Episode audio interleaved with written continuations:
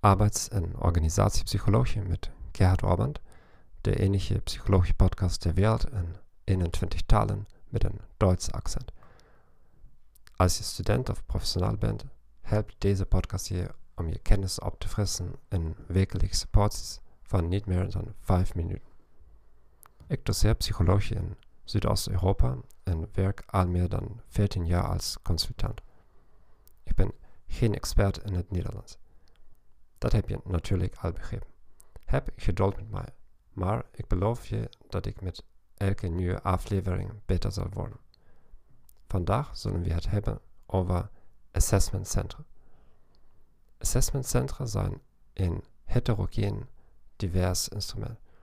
Ze worden gebruikt bij personeelselectie ten behoeve van werkgelegenheid, promotie of opleiding.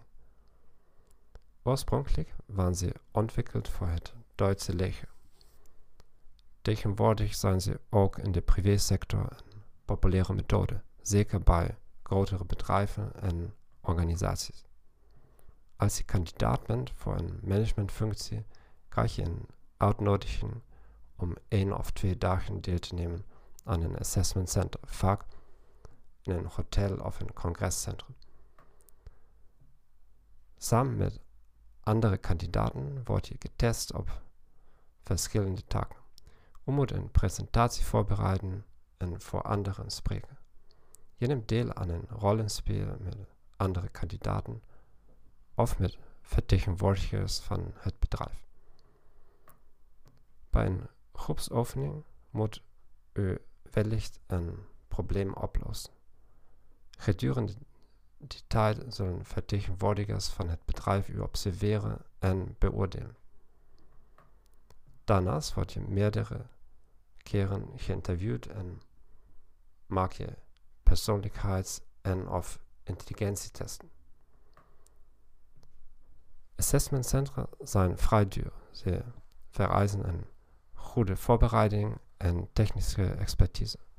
Ze zijn aantrekkelijk omdat u een completere indruk geven van een kandidaat en ook om te zien hoe kandidaten zullen reageren in moeilijke situaties. Het belangrijkste is dat de taken representatief zijn voor de concrete werkplek. Er is een hele branche om kandidaten te helpen slagen bij assessment centers. En er zijn zorgen dat resultaten kunnen worden gemanipuleerd. In de afgelopen 50 jaar is de voorspellende validiteit, de predictieve validiteit van assessment centers gedaald van 0.47 naar 0.26.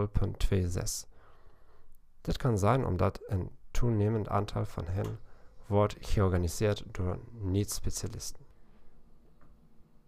Wat zijn jouw ervaringen met Assessment Center? Stuur me gewoon een bericht.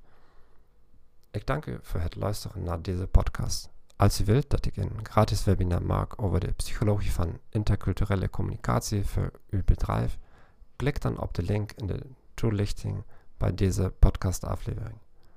Ik wens je een fijne dag en tot ziens.